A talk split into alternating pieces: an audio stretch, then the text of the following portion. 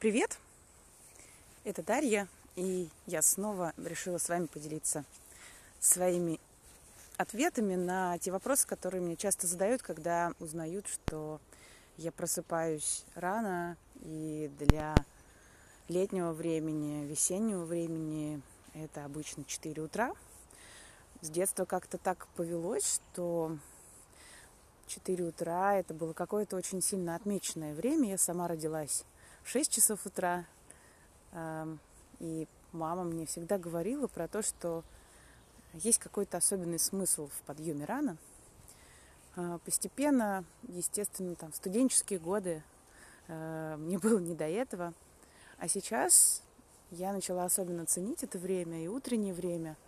Я думаю, что мамы занятые меня а, поддержат, потому что утреннее время, когда еще все спят, это прекрасная возможность побыть самой с собой и, наконец-то, уделить время себе. И самый частый задаваемый вопрос, а не ложишься ли ты днем, не, не устаешь ли ты и вообще как э, тебе получается поддерживать какой-то там уровень энергии в течение дня. А, у меня есть два таких лайфхака, которые я использую стараюсь использовать, не всегда получается, тем не менее, которые я сейчас в себе заметила. Первый момент, если я встаю достаточно рано, э, в 4, я действительно поднимаю себя побыстрее с кровати для того, чтобы обратно не вернуться. Я иду там, в душ, э, делаю некоторые практики с утра и зарядку, и читаю, пишу э, тексты, то есть выполняю какие-то такие достаточно сложные действия, которые требуют концентрации. В этот момент они получаются намного лучше, потому что э, действительно голова достаточно чистая. И с какого-то момента я начала практиковать технику э, фрирайтинг, и какое-то количество времени я просто писала на лист все свои мысли, чтобы их выгрузить после сна. А сейчас я ощущаю, что у меня есть необходимость писать более такие сознательные свои тексты, то есть по большому счету переосознавать эти вещи, которые есть в моей жизни, и как-то их упаковывать в формат текста, который мне помогает как раз-таки чуть глубже это все понять. То есть это тоже такой элемент обучения. Ну и, конечно, с утра очень классно читать, потому что сконцентрировано, опять же, тихо.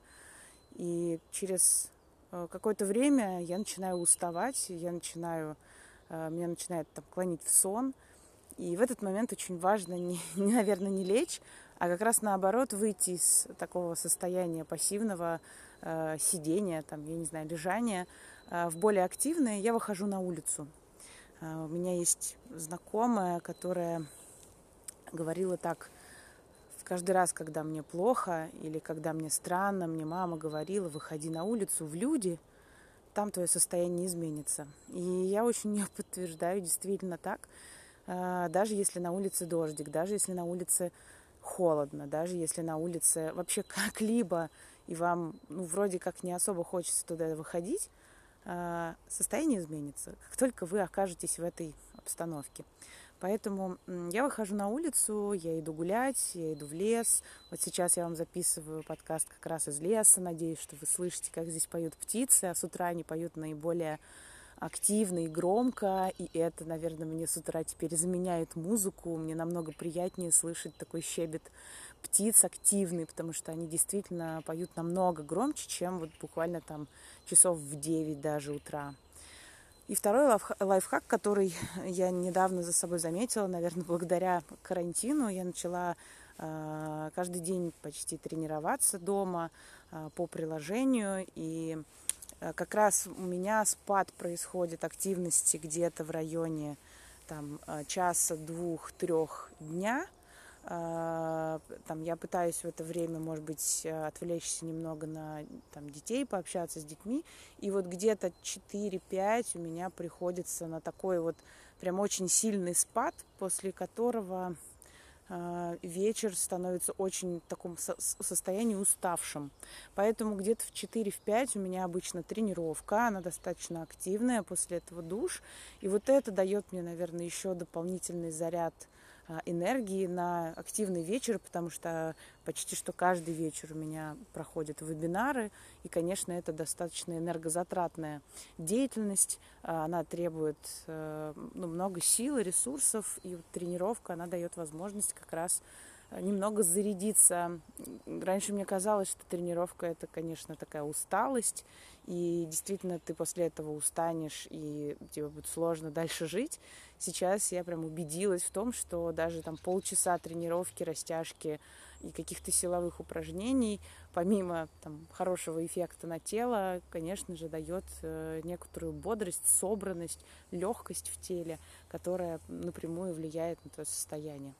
Вот эти два момента, которые я сейчас заметила, которые очень сильно влияют на то, как качественно ты, наверное, вот каждый день проживаешь и живешь э, в каком-то каждом моменте, который помогает тебе не думать про то, чтобы поскорее бы закончился день, и я лягу спать, или я дождусь выходных и, наконец, высплюсь.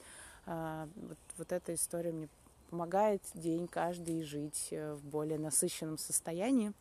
Мне бы очень хотелось сейчас с вами поделиться красотой, которая у меня буквально рядом, в лесу.